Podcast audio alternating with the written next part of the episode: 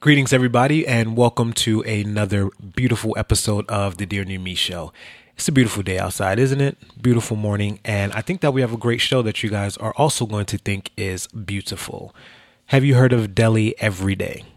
Have you? Well, he's the guy who released the song every single day last year. Yep, you heard me right. Every single day. Now, not only is he a recording artist, but he's also an actor. We're going to be talking all about how Hollywood is really like, how to survive as an up and coming artist, and also a couple of tools to get ahead of your competition.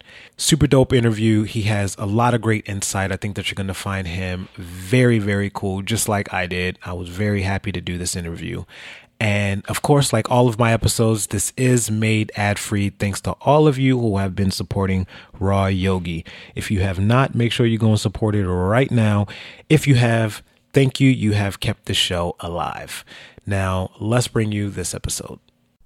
You're listening to the Dear New Me Show, a podcast aimed at helping people gather great tools to become better versions of themselves. I'm your host, Nehemiah director, entrepreneur, vegan, and a bunch of other stuff that doesn't even matter. Because at the end of the day, it really is all about you. I sit down with inspiring individuals, talk to them about their journeys, habits, and some of the tools that they use to become better versions of themselves. Hope you enjoy. Deli. We live? We live. We live. What's good? What's popping, man? Man, uh, it's cool to be here with you, man. now I know I know a lot about you. We talked a lot off camera, and it really gave me a lot of insight. So I'm super excited. Like I feel like interviewing you. well, we can do that. We yeah, can do that, and I'm I'm excited to work with you. And I'll tell you why. Because before we even met, I did a video. How are you? Mm-hmm. For Markel and Futuristic. Yeah. And I worked hard on that video. I had very little time to prep it. Okay. And the one thing that happened was you showed up. and you were already in costume. Yeah. You were dressed up as toothpick. Yeah. And nobody told you to do that. Nobody. The universe told me. I could tell you like my end of it. Like okay. you could tell me how you felt and I could tell you like my end of it. What I felt was that this video couldn't get any better because mm-hmm. I needed toothpick. I had a whole scene and everything written out with the toothpick character. Wow. So it was like I thought I was just gonna grab anybody who was there mm-hmm. and be like, "Yo, throw this jumpsuit on." Now you're toothpick, you know. But you had the face tattoo and yeah. everything. So when you walked in, I was just like, "All right." Normally on music videos, everything that can go wrong does. Yeah, exactly. But this time, everything's working great. So it was just like it was. That's it was. Lit. It was an honor. It was a blessing, and I was like, I need to know this dude. Wow. So my end, um, yeah, futuristic had told me uh the the theme of it, and I was just like, hmm, what can I do? Like, like let's stand out. And uh, I was talking to my girlfriend. I'm like, who could I be from that movie? So we were looking, and I had the beanie. That's what started. I'm like, okay, I got a beanie. It's like, what if you just did a like a flower on my face, and I had a toothpick? She's like, you want to do a flower? I'm like, yeah, let's do it. Like, let's do it. Who cares? So then I get there, and then you guys had the jumpsuit. I'm like, oh, I guess I'm toothpick. And they're like, did people tell you to do that? I'm like, nah, it's just kind of like a feeling, like a vibe. Like, let's do this and then I'm glad that shit worked out. Like that's so crazy. that's crazy. That, that's crazy because that ambition, yeah, is not normal. Yeah, that's not normal. When people hear music video shoot, first of all, they're not doing no research. Yeah. Oh, if, if, I if, it's normal. you know what I'm saying? They're yeah. not doing no research. If they are researching, the only thing they doing is trying to find out where the weed man gonna be at. Yeah. So that they can, you know what I mean? They're not looking at, oh, this is the theme, you know. So yeah. that alone, that's not really something that you can teach. Yeah. Is that something that you've always had? Um, I gathered that like kind of after high school, um, dealing with some of my close friends, they just had that mentality. We call it like the Mamba mentality. Like Kobe is everything to us, so like we we working hard to try to have a one up on the competition somehow. So that's where I start researching and educate myself and things like that. That's where that comes from. That's dope. Yeah. What what books did you read in the um, process of that? Oh man, so many how to win friends and influence people. Like you you you know we read. Uh, Dale I, Carnegie. I, yeah, I really love the Forty Eight Laws of Power, uh, Fiftieth Law, um, all the Gary V books, um, Tony Robbins, stuff like that, man. So you have ambition and you read. So first of all, you, You already read. you already breaking stereo stereotypes. I was talking to my lady about that last night. Like people want to run businesses, but they don't read. Like how can you? You have to read. Reading is so vital. Like even if you only do it a little bit, like you have to read. That's actually one of the uh, traits of billionaires. Yeah. Is the fact that to this day they continue to read. Yeah. And they continue to learn something new. Yeah. I can't even talk to you about how many people stop reading after high school. Yeah. Literally stop reading the moment that someone is telling them that they don't have to read anymore. Yeah. It was like pulling teeth to try to get people to read in high school. like, oh, we gotta read this. Like, yeah, just read it. They're reading Yeah. because they know Yeah. that and I remember I put this I don't talk about my music career that much, Okay. but I put this in a song one time and it was like they put the truth in books because they know niggas will never look Ever. ever. Yeah. Did you have like family that was big into reading or education or was this something that once high school ended you snapped and was like, "You know what? I need to change." Um, yeah, I, this is like a first generation thing with me. Um, I'm like teaching my siblings who are under me. Like my, all my sisters have their own business. I'm the only one who don't, you know. But I'm doing my own thing. But yeah, I'm teaching my siblings these traits and these hustles. So yeah, it's like a first generation. Like my mom is shocked. Like damn, like how you move like this? Like because it's a new generation and I, I understand it a little bit more. So yeah. Have you come across obstacles when trying to share this information with people? Yeah, uh, I noticed that people, older people mainly, they're just stuck in their ways. Like this is what it is. This is how it's always been, and this is how it's always gonna be. So, I just try to focus on the people who listen. Even like with with my music, like I don't just try to chase the world. It's like who wants to hear my message? Who's inspired by this? Okay, I'll rock with you. So yeah, it is. It's a struggle when people are closed minded. I think that I know I know why the closed mindedness comes and you know it's obviously by design. Yeah. And also the older that we get it is harder to listen to someone younger than us Yeah. because in our head it's like what can this young Right. punk Right. teach me? You know what I'm saying? I was wiping your diaper so Yeah. that's one of the mentalities that as I get older I try to break. And Yeah. I, I, I forgot where I read the philosophy but it was like um a wise man knows that he can learn something from everybody. Yeah. And I always took that like, you know what, that's true because you never know what somebody can teach you, especially the younger generation, because you guys are so connected to technology Yeah. and access to instant information right off the bat. It's crazy the amount of stuff that you can learn. And that's why I say there's no excuses Right. nowadays for people. Right. There's no excuses. Out of those books, was there one that you feel like was the most influential to you? The most influential, um, I would say the 48 Laws of Power. Like that's really like one of my favorite books. Like just the way to move and like how how things operate and like yeah, I love that book. Give me uh, an example of one of the times that you may have applied one of the laws. Um, man, play the fool. Like play the fool. I I always love to get in a room of just intelligent people and just act like I'm just you know like a fly on the wall. And when you do that, people give you all the gems. They'll give you everything that you need to know, as opposed to going in there acting like you know you know everything. And so definitely, I play the fool. That's a huge one. Yeah. It's so funny that that one stands out to you because the older I get, what I feel like is one of the biggest downfalls, especially to like minorities, because we face this a lot more, is they don't want to play the fool. No, They don't want to. They don't want to play the fool. They want to get into a room and they want to know every. They want to.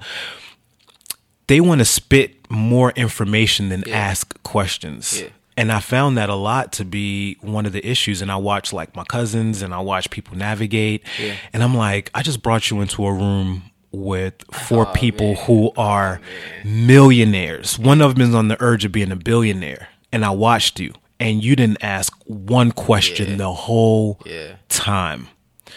What you just said is such an important thing. And I feel like for me, that was one of the biggest tools that I used to grow Yeah.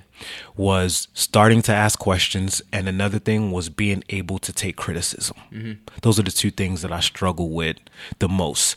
Do you find that playing the fool and some of the 48 laws of power they go against being an artist because an artist is you know as an artist you're supposed to be the complete opposite of that Um, not for me. Like I, I practice humility a lot, and I just I do whatever it takes to to get to the next level. I don't I don't play too much into the ego. Like there's that artist ego is sometimes detrimental to progress, and I I killed that. Like I don't let that ego stand in the way. So.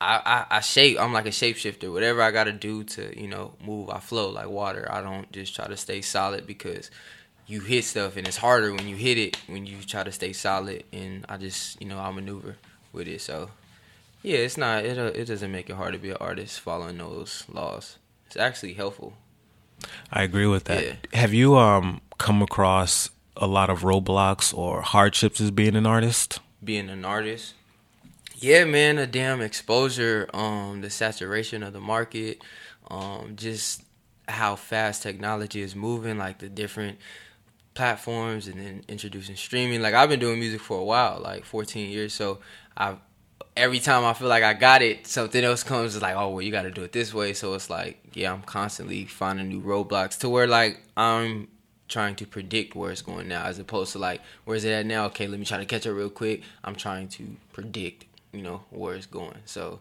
hell yeah money it doesn't pay. Like it doesn't pay. I thought i thought that it would pay a lot more a lot faster and it didn't. Um i'm still at it but yeah things like that man. Um fighting for inspiration and stuff like that the normal stuff. What gave you the idea that it paid? Uh, Um, my favorite artist is Soulja Boy. So if you know anything about Soulja Boy career, when he was 17, pulled off the lot with this chains on, running through hotels, screaming like girls, all type of like stuff like that. So definitely the television man, and that just for the scene like it was, man. That's you. You get signed, you get a hot song, you on, and that's what I thought it was. But over that, I I grew a passion for it. So that kind of blocked out like when the money wasn't coming. It was like I still love it though, you know. So, but yeah, shit like that. Isn't that crazy? Because you and I were just talking about that outside. Yeah, And the misconception that comes around with the film industry and the music industry. yeah, The misconception is that you either do a mixtape or you get a hit single and the right ears hear it. yeah, They pick you up. Next thing you know, they're going to throw you a bunch of money to sign you. yeah, and then they're gonna put you on these tours, and then your life is good Yeah. from that point on. yeah, They've made us they've made us look at getting signed to a record label just like being signed to a professional athletic team. yeah. That's what they that's what For they've sure. made us think. Oh, you just signed to the Lakers, you're good. The difference between the Lakers and signing a record contract is that when that Laker signs his sign on bonus and whatever his guaranteed money is, regardless of injuries, that's his money. That that's his money. yeah, When you sign that deal and you get that money up front, yeah, you owe. Off You're instantly in debt. yeah, You didn't just make it. When 50 Cent got that million for signing, he was $1 million in debt immediately. just like that. Immediately. So we get these ideas like, oh, yo, he just signed for this amount. He just signed for this amount. Yo, he's next. He good. That's us. But they're not going to let you know, like, no, you didn't just sign for this amount. This is what you owe us. And until we recoup that, you are technically our slave. Oh, remember when you had that show out in Cincinnati? Well, remember when you went from the hotel to the airport? Yeah, well, that car service costs money. We're taking that out of that. Oh, remember uh, going from the hotel to the event? Well, that costs money. You had fun with the bottle service, right? You had about 10 bottles. Well, that comes out the money. And the next thing you know is you're in a worse situation than before you started. Yeah, And then you get artists like J. Cole making songs saying, I think it was better when I was broke. yeah, And people don't understand. And then people Yeah. hear that, like, what you mean? That's what he means. yeah. It's That's scary, man. That's scary, bro. And for you to like, yeah, that's scary, man. That's scary. But I'm glad I know that now, and I can move differently for sure. Like I, I'm glad I found it out now than getting into it and being caught up and wrapped up and not being able to get out of it. So I'm glad it took this long because I probably would have messed it up if I would have got to it when I was younger. So What is uh, your ultimate end goal as far as as the music goes? Um, I really just wanna, I just wanna entertain. Like that's really what I want to do. I just want to make my music, make music for TV, movies, stuff like that, and just live off that, and then travel and just live. I wanna, I wanna work so I can live, mm. and I want to do it through entertainment. Now, if you were somebody else that I hadn't worked with, I would probably tell you not to quit your day job. Word. I would be like, yo, I don't think that's a good route for you. Right. You know what I'm saying? I Right. would tell you. But I've worked with you. Mm-hmm. And we actually just did a video for Sincerely Collins Yeah. not too long ago. And I think I recorded maybe like 60 people that day. Yeah. Maybe. You stand out to me more than anybody Word. and I'm in the editing room and I'm watching you and every single action that you have, they be yelling, they be yelling, yeah, Yeah. yeah. and it's just like I'm just watching this. I'm like, I gotta work with this dude. Word. This dude is like, I can see him in film. Yeah. I can see him in entertainment because of the animation and the emotion that you're able to convey in your actions, in your face, in your voice. That's very hard. People go to acting class for that. Hell yeah. And you're able to do that normally. So I can see you doing that. Yeah. Normally I'd be like, don't do the entertainment. Don't do Yeah. this, this, this, this, this. No, no, no. But I actually think that Word. you do Thank have a future in that. Thank you. So I'm down to help you in any way. But I think that is one of the things that you said is that you now know how to maneuver, Yeah. Which is one of the most important things. What do you think you'll do differently as far as maneuvering in the industry with the information that you have now? definitely um the business um dial in on that a lot more than I planned on because I was gonna dial in on the music and go ten times harder, which I still can. I, I work hard, so to do both just as hard is not hard for me. So, but dial in on that businessman to get to get my own money to where I'm not borrowing loans and becoming in debt. So definitely that's gonna be the route that I'm going for sure. I think that's a good idea. And I want to touch on what you just said about working hard. One of the reasons why you're here, and also one of the reasons why, you know, you're putting Arizona on the map is what you just accomplished. Yeah. And that was writing a song, releasing a song every single day last year. Yeah. Now, I watched something and you were talking about failure mm-hmm. being the reason Yeah. that that inspired that yeah. how were you able to take that energy of failure, which most people use as a they use it as an excuse. It's very easy to use failure as an excuse on why not to keep pushing. How were you able to use that as a tool?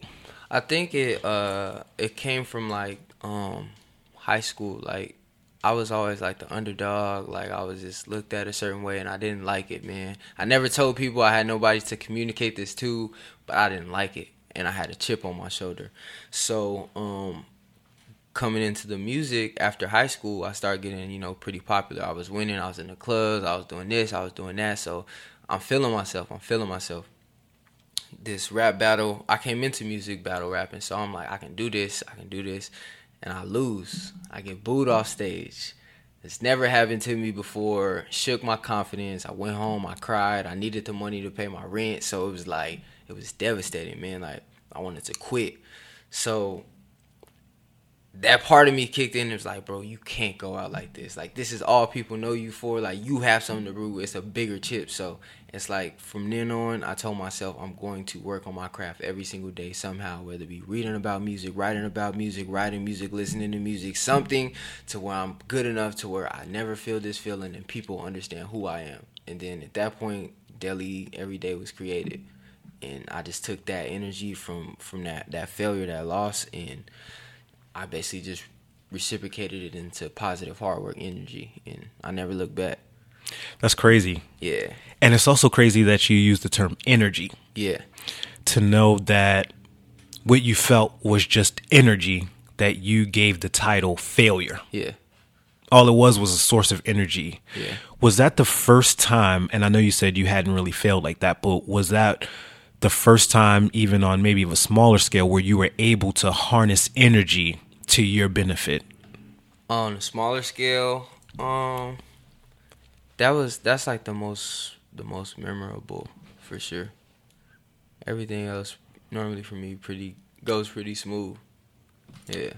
So you take you take this experience that is negative, Mm-hmm. right? And then you turn it into something positive, Yeah. right? Are there any people that you had witnessed do that before or any of your role models that you had seen do something like that before? Or when you heard that voice, was that just you? that was it was it was me. Like yeah it was definitely me. I just i, I couldn't go out like that man. Like i, I knew because i knew i was great. I knew i was a good artist. I knew that I, I probably had more stuff to work on. So it was just me mm-hmm. talking to me like bro you know who you are. You know like this this ain't what it is. So go harder. Work harder. All that means you got to work harder. You wasn't as good as you thought you were. So it was it was me. I'm very hard on myself and i'm very i don't know what that voice is if that is me but yeah like i'm able to critique myself and be able to become greater out of that situation. I think, I mean, just listening to you talk, I'm just like, how old are you? 28 I was like, yeah, it's like, you know, you talk like somebody my age. Word. you know what I mean? And the fact that you say it was me Yeah. that influenced me, I think that one of the most powerful things as human beings that we can know is how strong we really are yeah and that everything that we need to accomplish anything that we want to accomplish is already inside of us. Sure We don't need anything outside. It's good to have role models, Yeah. but at some point, those role models aren't going to be around. Yeah. When you were sitting in your room and you were crying after that battle, Yeah. it was you and your voice. yeah It wasn't you and a role model. Your role model sure. wasn't there. you know what I mean? sure. Like hyping you up, like, Yeah. no, come on, man, you got this. No, no, no, no, no. Yeah. That was you. yeah And that type of strength is very hard to acquire.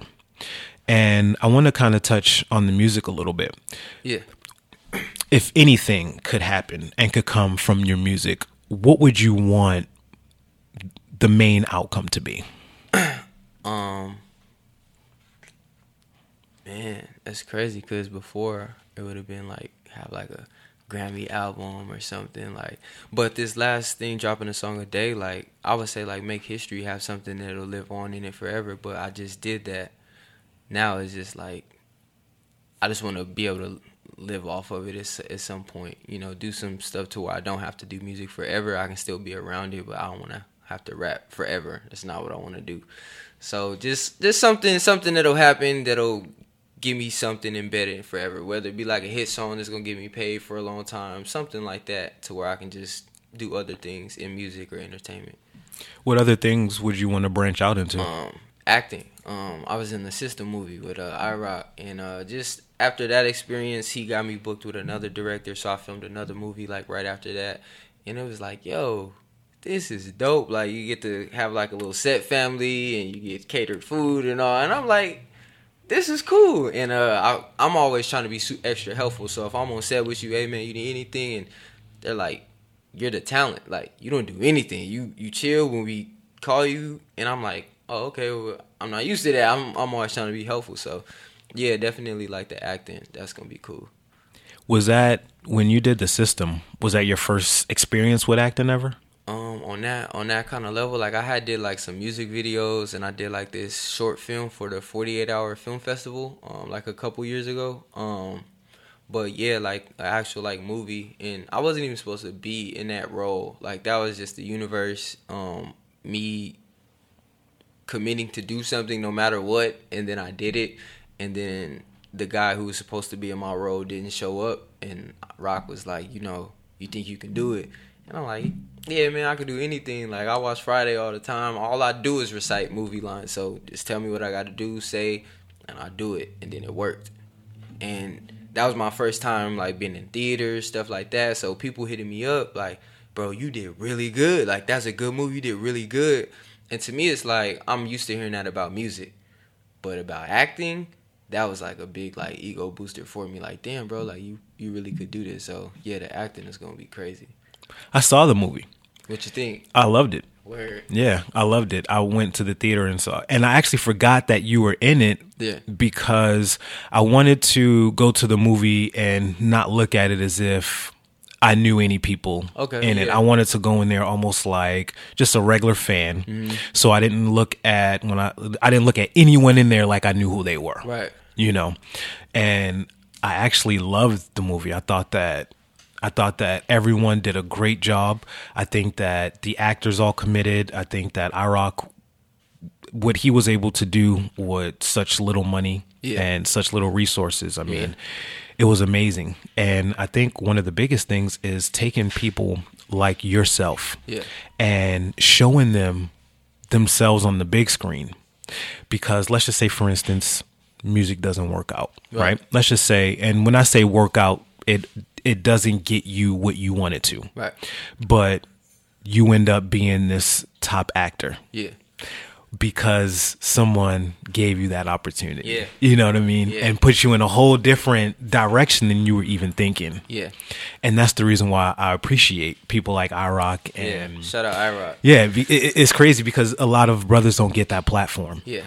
But then when brothers do get their platform, they don't take full advantage of it like you did. Yeah. They're not serious. Yeah. They show up late. Yeah. They mess up. They smoke weed all day on set. They drinking on set. They treating it like a party. Yeah. They not treating it like like it's a job. Yeah. But you were the complete opposite. Yeah. And that's the reason why I see a lot of good things coming for you. Can I tell you a, funny, Of uh, course. funnier story about me getting into the system? So I believe in the law of attraction for sure. That's probably why me and you are talking right now. Where we had separate occasions on seeing each other, never really spoke, but now we really talking. So with the system movie, there was a big storm in Arizona, and the guy didn't show up because it was like it's too rainy. I can't make it. So I'm at work, like literally driving the van to work, and it's in the rain, and I'm like, bro, you said you was gonna go. You gotta go no matter what. Because i was supposed to be an extra. So then when i showed up that's when i got the part. So fast forward we are at arizona mills to see the first showing of the system i bring my mom because i gotta bring my mom you know like a boy on the big screen mom so bring her um introduce her to irock and uh who is that? Oh, that's iRock right here. Um, so introduce my mom to iRock. They get to talking. Somehow, I find out that my mom was raised in the exact same house that iRock and I guess his mom and dad were raised in. So hmm. when iRock and his family moved out of that house, my mom, as a little girl, moved into that house. And then years later, he's casting me in this film. So it's like it wasn't a coincidence. Like everywhere that I'm at and where I'm going, I'm exactly in tune and lined up where I'm supposed to be. So that was amazing. Like That's crazy. It let me know, like, bro, you're on the right path. Like you're doing exactly what you're supposed to be doing. And it came full circle. Yeah. When, when you talk about the law of attraction, uh, how deep did you get into it? Did you read books? Um, Yeah. Any studying? Which Um, which books do you remember? Well, uh, not not really books, but uh, I watched The Secret and like different um people like Bob Proctor and Jim Rohn and uh Alan Watts and people who speak about it like that. So it's, Did- it's it, I'm an advocate for it. Like I, I use it. I've used it all the time. I've gotten instant results from it. I've got results like years later from it. So it's real. I'm I'm a firm believer in the law of attraction, and also, you know, I practice it. And Abraham and Jerry Hicks are people that you might like. Okay. They have a book called The Law of Attraction, The Art of Deliberate Intent, um, Okay. Ask and It Is Given, really, really reiterating how to restructure your brain around being able to do the law of attraction because a lot of people especially the listeners out there, a lot of people may not be super familiar with the fact that the law of attraction works or how Yeah. it works. And they look at the secret as just mumbo jumbo. Yeah. And, but I like to look at the secret as almost just like a stepping stone to get to understand what is really just a universal law, just like gravity. And we're all vibrational beings. And mm-hmm. basically, the way that the law of attraction works is that we all vibrate mm-hmm. the universe is a vibrating thing it's an entity so when you start to think certain things they have a certain vibration Right. and those vibrations connect to the vibration of the universe and it's going to match that vibration and you're going to experience whatever that vibration is Right. so Like a magnet. exactly Yeah. exactly like a magnet so if you're really believing I'm going to get this movie, I'm going to get this movie. You're vibrating at that level of getting a movie. Now the universe is going to start to raise its vibration to match yours and it's going to start to bring circumstances, people along your way that help you get closer to that. And it's your goal yeah. to take advantage of that. Yeah. Then you're going to meet it and now you're going to be in that movie and you're like, "Oh, here it is. I wanted this." The universe gave me the doors because I said I wanted it. Next thing you know, I'm out, and then this director walks in. I got the courage to step up to him and talk to him because I put that thought out, right. and now the universe brought it direct. And then, if had I not done that, I wouldn't have talked to the director. Right. This wouldn't have happened. And now you're starting to u- utilize this law of attraction. Yeah. That courage part that you said was was vital. That courage part, because you can want all this shit, man, and the opportunity could be staring you in in the face and you let fear like I know this is what I wanted, but if I ask him, he gonna say no. mm-hmm. and then you don't. So that courage to ask that director or go to him, yeah, that's vital. You got to work with the law of attraction. And it's not just gonna happen because you think about it. It'll the opportunity will present itself, but you got to be able to capitalize and execute. Yep. With that courage. And a lot of people don't know that the courage that we talk about on the other side is of that is the fear that's keeping you from speaking to him and that fear is actually ego. Yeah. And i was speaking to someone the other day and in their mind ego was only someone who was ego like self-centered. Mm-hmm. egomaniac they were looking at the ego as someone they were like no well fear isn't the ego because ego would mean that i'm not fear of anything. Right. but it's the complete opposite. Mm-hmm. that fear is that voice that's preventing you from growing. Mm-hmm and moving to the next step and mm keeping you stagnant. And I like to call the ego the opponent. Okay. It's just the opponent that's here to help you grow yeah. and become a better person. Now, one of the people who talks a lot about growth is Gary Vee. Mm-hmm. And you speak a lot about Gary Vee. Yeah, that's my guy. I was watching his videos before I came. what was your first experience with him? Um, I don't even think I can remember my first experience. Um, damn think one of my homeboys might have told me like, check out this dude Gary Vee, like he he for real. I said, all right, um, checked him out, and he just spoke so like aggressive and so like certain of himself, and it was just something that drew me to him. And he cussed a lot too, like my parents cuss. So like I was familiar with it, like f this, f that. I'm like, oh, I feel you. You just just colorful language. So that and just how if he was just no excuses, like no excuses. He was able to break everything down to where it's like why can't you? Why can't you? Because of this, because of that. That's not a good enough reason. Your grandparents didn't have none of this, and they still made it. Like so, just that no excuse mentality from from Gary. I love that. When I um, I think my first experience with him was when I was doing my company and really trying to understand marketing. Okay. And he's, you know, marketing genius. And I read his book, Jab, Jab, Right Hook. Yeah and changed my whole perspective on social media marketing, yeah. Facebook marketing. And I was like, man, if ever since I read that book, I've been trying to share that information yeah. with brothers like, yo, you trying to do this, this on Instagram, you need to read this book. You yeah. need to read this book because this is going to tell you how to get money. You can't just keep showing your product. Give them something free, give them something this, give them something this. And Gary Vee is a beast. And the fact that you even gravitate towards him. Yeah. I mean, that, that shows where you are now, you actually started a clothing line back in the day. Yeah. Is that still going? Um, it's still like I, I haven't uh like really went into it. It was just like testing it with the music, just to seeing like where my reach was. Like if I did want to sell merch for real, like how far would it go? Um, this is doing all right. Like I always sell out anytime I put out anything. So, um, but I've been working like a nine to five. So to try to do that and do the music and do a song, it was just became too much for me. So now that I'm done with that part, I'm definitely gonna get back into it. Now with the um, with the clothing line, did you know about Gary Vee before you started the clothing line, or did he come around after? Um, he was already around during that time. I didn't use him as an influence for the clothing line at all. I don't know why. Maybe just didn't connect those two things. Um, it was more so just like I feel like that's what I had to do. Like, okay, you're an artist now. You need a clothing brand, and I was kind of following that template. But it, it was doing well for me when I was able to do it. So I'm gonna bring it back and just try to revamp it and do it the right way. You know. Now I wanna uh, talk a little bit about the 365 songs. That's how many days in a year, right? Yeah. You know my I'm It's all the, the same day. It's all one day. That's what people don't know. It's just one day. Yeah, it's and being an artist, Yeah. I know the writing process sucks. Sometimes Yeah. the recording process sucks, and you chose to do this 365 times. What was your end goal with for doing this? Um, really to to get better. Um, as an artist. Um, I know there's a lot of money in like songwriting, so I hear.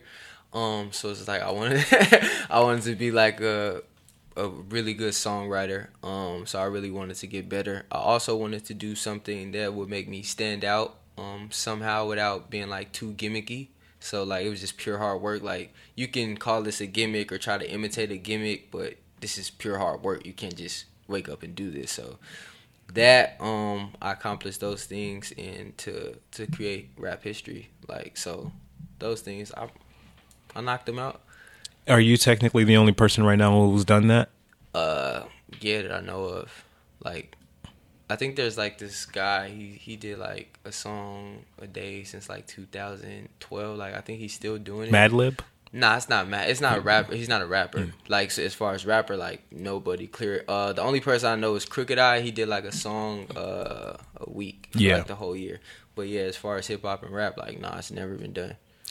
That's I mean, I just think about like writing and recording and It's the, crazy. the process. I almost went insane, man. I, I I rap about it a lot. I almost went crazy, man. It was it was the hardest thing I ever had to do.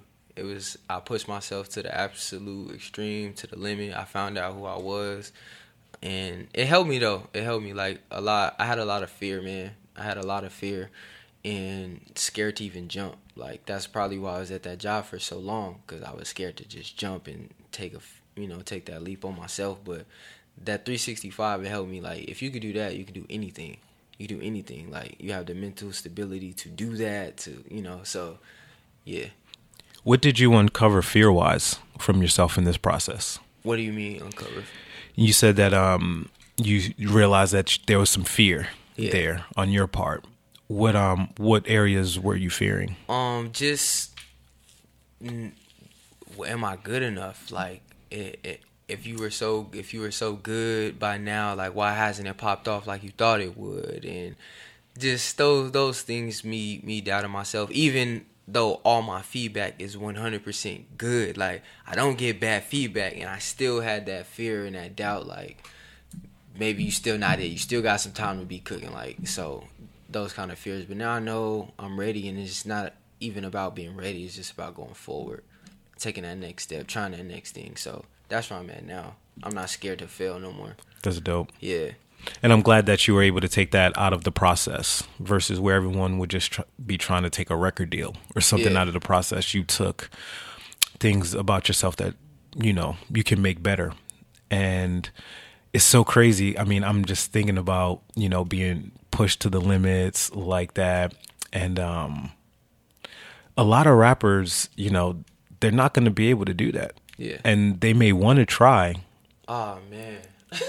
I can't even imagine how many have probably already tried this. It's so crazy. Like I have people who are trying to do like a painting a day. This guy's doing like a vlog a day. This guy's doing two songs a day. Another guy's doing a song a day. Some people don't think it's real.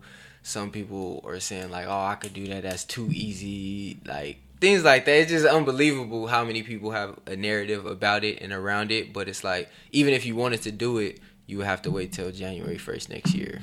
Like so it's I don't know, it's interesting. It's fascinating. So you've influenced a lot of people. yeah. And that was another one of my goals to influence and inspire people to, you know, just believe in themselves and it's not too late. You're not too old, you're not too young to chase something. Live for something. Yeah. I agree with that. And I think that one of the things that artists like yourself need to truly, truly understand is that it's not about talent. Yeah. It has nothing to do with talent. And I have to talk to like my family all the time because they're some of the most talented people. Why is such and such on and I'm not on? And I, it, it's not about that. This Yeah. industry has zero to do with talent. The first thing is what type of people and how big of a group of people are you going to be able to influence? That's the first thing that they care about. Second, are you going to be able to take the message they they want to give you and use that message to influence those people? Oh wow. Third, if you're a stranger, are we going to be able to trust you to allow you to come close enough to our section to where we're going to be able to give you certain information and uh, give you this power of leading Wow. and influencing these people because we don't want you to take that group of people and then go rogue and then start giving them a positive Wow. message. Wow. So we got to make sure you're not going to do that also. Yeah, for sure. So it's a, to make it, it takes a lot, and talent is the last thing. Mm-hmm. So I want all the artists out there to not get discouraged. If Right. it, just because you don't make it, don't mean you're not good enough. Yeah. It just means that you know there were other people who were closer connected to the powers that be that were willing to play ball that they had access to before you. Yeah, That's and all you can still make some money nowadays. That's what I love about it is you can still get some money like without even being as big as Drake or whoever. You can still get you some money and flip it if you a hustler. If you can grind, you gonna make your money somehow, some way. And all the hustlers know that. Mhm. Futuristic. Yeah, shout out futuristic man. That's my dog. he was able to take the independent route and create a living off of it. Yeah. And you work closely with him. Yeah. Have you taken any of those tactics and applied them to yourself to be able to, you know, remain in the independent world and get money? Um, yeah, I actually uh read his book. Um, he sent it to me before it was done, and it's like, you think, would you add anything to it? And he he pretty much has it. Um, the thing is, he he started he started before me, so it's like I'm I'm following some of the stuff that he do to try to get to that level, but he just. I don't know. He was ahead of the curve. He was in the future, futuristic. So I have been watching him since back then, and I just saw the transformation and from as seen on the internet and the marketing campaigns and stuff that they did. And I talked to some people who were close to him, and he was telling me how they executed the business plan and they wrote it and they stuck to it and it worked like a charm. Like so, I was like, okay, cool. So yeah, there, there's things that I get from him, and that dude is amazing. So shout out futuristic. Yeah, shout out Futuristic. I got to work with him, and I think that he is one of the few artists that I've worked with who treat this like a business. Yeah, he gets it. he gets it. And I saw that you guys did a lot of work together. That's why I was excited because I like to see people like that come together. Yeah. Um, now we talked about you being pushed to the limits, and I just want to touch back one more time sure. on that challenge that you gave yourself. At what point in the process were you ready to give up? Uh, I say around like day 100, 150. And the crazy thing is, I think I was ready to be done, not even because of I was lacking content or lacking creativity. It was just I wasn't getting no feedback. Like, and I think that sunk into where it's like, bro, what did you start this for? Did you start this for feedback, or did you start this to get better and to put your ten thousand hours into this process? So after I went back to my roots and my base, um, it, it got me back on track. But yeah, around that time, it was it was tough. Was there anything tool wise that you used at that time to really, really push forward and continue? Um, yeah, just going back listening to like a lot of my old music, a lot of old like Lil Wayne, like different different stuff. Watching stuff that used to inspire me, like to help me remember like why I do certain things. Like, you remember that made you feel like that, so that's why we doing this. So, yeah, I would just go back and get that fuel and and keep going. How would you compare the first song that you recorded to the last song that you recorded? Um, the first song, "Feeling Good." I love that song. Like that's one of my favorite songs. Um, it's my girlfriend's favorite song. Um, that was just like me expressing like, yo, I'm really, I'm really feeling good. Just got back from Mexico, had a vacation. Like, you know, let's get to it. And then the last song was just like a reflection of like everything that I had just went through. So they're two totally different songs. Um, but the 365 song it definitely means a lot a lot more to me because i vent in that song i also give you the triumphant egotistical like i did it but then i give you the real like okay now we done partying this is what really happened so that last song is pretty yeah What uh, issues do you feel like you face as an artist here in Arizona? Um, just the lack of of culture. So like um, sometimes people don't take us serious. Um, it's a lot of crab in a bucket mentality. Just and now that I'm rising like above it, and I can see like for one, it's lack of resources, um, and also knowledge. Like they just don't know. They just don't know. And if they knew, like the things that you're telling me, I know some of it. I don't know all of it. But if they just even knew those little things, they will move differently and understand. Like, yo, we got to move different if y'all even want to try to get to this level that everybody's pursuing. So that and uh yeah just for being a new market but i believe it's gonna be like one of the biggest like music hubs in like the next i say five to ten years Really? Yeah just because there's so many people coming out here. It's like traffic is crazy. People coming from california the east coast. So it's a lot of money being generated and being pushed around here. So i believe in arizona but it's it's tough out here. But i think that if you're ready and you're armed up and you geared up when this wave come you'll be able to benefit from it maybe not get signed, but you'll be able to do something. Like it's more to just being signed, being the biggest rapper in the world. There's so many different little avenues that you can get your money. Cause really, people just want the money, and that's what I learned. Like if it ain't the girls, then it's the money. Like I don't. I don't even think people want the money. Yeah, yeah. I think people just want the fame. Yeah. I think that yeah. people care more about the attention Yeah. And the lifestyle that they think that comes With that. along with being in the industry than they than they care about anything else. I agree. And um, I mean, not that I'm a Drake fan, and I hate to quote Drake, but you know, I, he said it in one of the songs. He was like, "While you partying, I'm just making all the music that y'all party to." Yeah. You know what I mean? Yeah. And that's huge to Yeah. think about that because everyone who's partying are partying because they think that's what he's doing. Yeah. They're partying like he does in the music videos. Yeah. They're taking these music videos and applying that to what the life is really like. Yeah.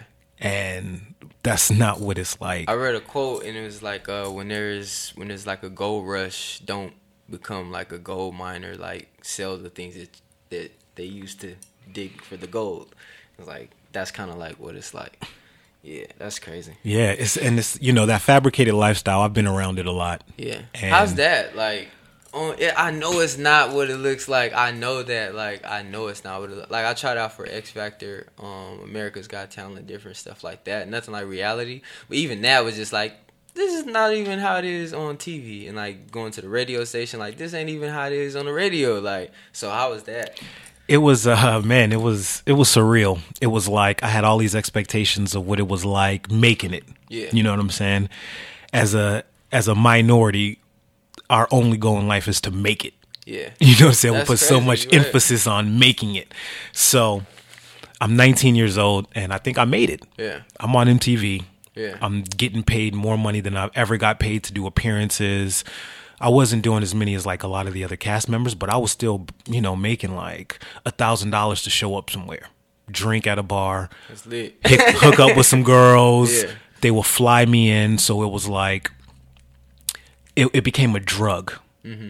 Fame became a drug, Okay. and I got addicted to people recognizing me. Okay. I got addicted to being treated a certain way. I got addicted to never waiting in line. I got addicted to never having to speak to girls. Standing there, them recognizing me and Mm-hmm. Wow. hey, I got I got addicted to these things that were not real. Mm-hmm. I got addicted to all these things that when you don't have them, these are the things that you gravitate towards. Mm-hmm. I got addicted to them and then they got taken away. Mm-hmm. And then I got to see life without it and I got to realize, yo, everyone who I wanted to be like, I'm right, I'm standing right next to them, I'm partying right next to them, I'm in their house, and they're all unhappy. Damn. How is it that every single person who has every single thing that I thought that I wanted is unhappy? And I'm not gonna say any names, but I'm sitting here in meetings with people and they're pissed at this and this, and I'm like, this is such and such. He's mad about that. Like, Wow. that bothers you? you know? Yeah. And I started to see, hold on. Uh, I just watched this dude on TV and why is he broke? Yeah. Hold on. Yeah. This person isn't rich? Wow. This person isn't rich? Wait a minute. You only got this for that? Wait a minute. Your record label took 70% of your royalties? Wait a minute. You only got this? Wait a minute. Wait a minute. Wait a minute. So Yeah. everything you've been rapping about, Yeah. isn't true, bust my whole bubble. It was kind of like when I found out that WWF wasn't real. I stopped watching it. Messed me uh, up, I yo. recovered from that yet, so I can imagine. That's what it was like. That's what it was like for me. It was like the one industry and the one thing that I wanted to do was entertainment. And to get that close and realize that it was far from what you thought it was, it was like it, it, it was devastating. It it deflated my balloon, man. I was just like, oh Okay. my god. So okay, perfect. Where you go from there? You f- you find that out like, damn, this is it's not real. This is all an illusion. Now what? I had to look at why I wanted to be in that illusion first. Okay. Then it went to the self analyzation mode. Who am I? What am I doing here? Okay. I fought and got all the things that I thought were going to make me happy. They didn't make me happy. What is happiness then? Okay. That's what I got to. What is happiness? If being at this level of my career doesn't make me happy, having more money in my pocket than I've ever had in my life doesn't make me happy, hooking up with pretty white girls and all different types of races of women just all over me doesn't make me happy. Yeah. What the hell is what the hell? you know, Yeah. This is all those are the only three things I thought I needed. Right. Right. Right. Right. If the only things I thought I needed aren't happiness, Yeah. then what the hell is it? So it messed me up. Went into a whole big rabbit hole of spirituality, religion, understanding life, figuring out what we're doing here, what is happiness, why are we attached to these material things, and really what I came up with is the design Okay. that has happened and the design especially with minorities. Okay. when it comes to entertainment uh, a lot of that stems from slavery. Okay. we were pushed in towards entertainment because the house the house nigga whatever the case may be he knew how to play the violin. So now he's getting treated better than the rest of the slaves. Makes you know what i mean? He's dressed better he has master's respect he doesn't he's being in the other slaves mind treated just like master would treat a regular friend Right. so they're looking up towards this Okay. and that's how we were that's that's how we were rewarded that's where the t- like the terms cooning and all that come from Okay. is us trying to please massa Okay. being entertainment enough to where massa doesn't we have to make him laugh so much that he doesn't beat us tonight Got you know what i'm saying Got you. And a lot of that stems from from that and we don't even know it It's in our roots. Like, yeah. Damn.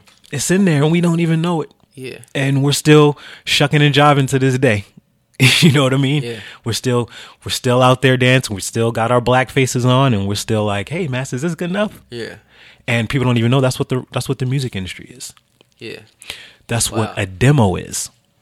Wow. Your demo is your initiation telling massa in the industry that you're willing to do sound however it is that they want you to sound and do. So when they send your demo back to you and they say we need more radio hits, basically what they're saying is that we need you to change your creativity to this. You're saying too much shit. No, no, no. We need this. Mm-hmm. When you come back with those radio hits like they ask, oh, We got you. oh, you're good. You're you're willing to change yourself for us. That's exactly what we want. That's what a demo is. So seeing all this stuff, it made me pull away from entertainment, Okay. and I understand the power of entertainment, which is why I changed everything that I did in it. If I do a song, has to be a meaning behind it. If I do anything in television, there has to be a meaning behind it. When people watch me, they have to get something, some type of message behind it, because the message is, is yeah, this camera, all this stuff is fake. Find out who you really are. Dig deep, find out what your purpose is on this earth, and start doing that. Word.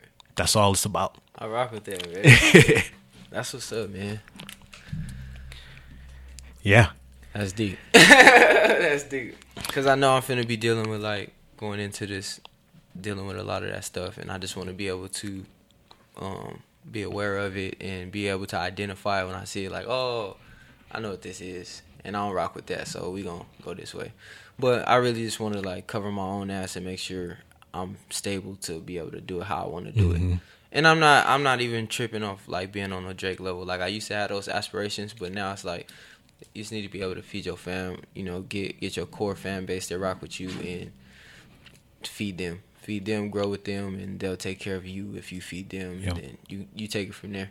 and that's that's really all it's about and you found the essence of what it's about and it's about being able to be self-sufficient Yeah, everyone wants to make it to that drake level yeah, what they don't realize is and i hate to bring slavery up but Yeah. it goes right back to slavery holla at me. when you get to a drake level you are an influencer of a large amount of people mm-hmm. you are a leader mm-hmm. the elite need to self pick every single leader for sure. They can't have any Malcolm X's running around again. Yeah, They can't have any Marcus Garveys running around again. They can't have any Dr. Yorks running around again. Yeah. So every single leader has to be chosen. Word. Drake was chosen. yeah, that makes sense. He it's not his skill that got him there. Yeah. No, no, no, no, no, They no. can't take a big chance to just have anybody in there. Like that would be too much of a risk. Yeah. Okay. So that's what it takes to get to the Drake level. So all my brothers out there and sisters out there who are artists who want to get to that Drake level, you have to understand that the elite, it their Illuminati, whatever you want to call it, there is a small group that run everything in Hollywood. Yeah. And to get to that Drake level, you have to connect with Yeah. that elite. You're not going to get there on your own. They run every single media platform. Every media platform is run by five different five different groups of people, from the news to YouTube to everything. It's run by the same Word. group of people. So in order to get and be a leader on their platform, you have to follow their rules and do what they say. It's their company, it's their business. So why wouldn't you can't go into a job and do what you want to do? They're gonna fire you. Straight up, yeah, that makes sense, bro. That's crazy. So what I the advice that I like to give artists is start a business. Yeah, Start a business. I don't care if it's a car wash. I don't care if it's a laundromat. I don't care if it's a parking lot. And I name all these three things is because they're very uh, low overhead. So they're very easy businesses to Yeah. start. You get you get like a parking lot, and all you got to do is get the space, and now you're paying rent, and everyone's paying you now, and the overhead is very low. You got to pay one worker to work there. word. That's it. I know that. Yeah, see what I mean? yeah, So start a business Yeah. because all of these industries, the film industry and the music industry, they run and they're they only run from investments from regular companies. All the top movies get investments from regular companies. yeah, The music industry gets investments from regular companies. Yeah. Which is why they do product placement. Yeah. That's where the products come from. Is because this music video is funded is being funded by blah blah blah pins, this vape or Hennessy or whatever the case may be. Yeah. So they gotta have their product in there. Yeah. And they use Negroes. Gotcha. And they and so that's really it is. So if you start a business and you're able to create your own funding, what you do is you cut out the middleman. And the middleman is this person that tells you you have to change your music, who's going to put you in debt, who's going to throw you on tour with people, but then take most of the cost. That's the middleman that you're cutting out. All you need is to find your own funding. Once you start that business and you get that money, now you decide what you want to do. If you want to put out a movie, you go to your bank account. I'm gonna take out twenty thousand real quick, invest it in this movie. Hopefully, this movie makes me a hundred thousand. That twenty thousand just made me eighty thousand real quick. This is how they're doing it. man. Thank you for this information. I'm gonna go back and listen to this a hundred times. Man. You, you're a very knowledgeable dude, bro. Thank you. Thank you. Yeah. And we'll end it there, man. Thank you so much for coming, man. I mean, this was fun. We got to rap, and I'm glad that I got to actually sit down and talk with you. We've worked numerous times together, but never Yeah. actually got to do this. And I'm I'm very glad that we got to do this. And thanks for coming, man. Yeah, likewise. Thanks for having me, bro. Of course, man. That's it for this week's episode, everybody. Thank you so much for tuning in. Don't forget to check out all the links, subscribe to all the outlets, and leave comments letting me know what you think. Once again, this episode is ad free thanks to all of you who have supported my company, Raw Yogi. I cannot thank you enough. If you are looking for an awesome new vegan line, then make sure you go to rawyogibrand.com. If you're a listener of this podcast, then you will get a great discount on your first order. Isn't that nice? Promo code, like always, will be in the notes. Again, thank you so much, and I will see you next week.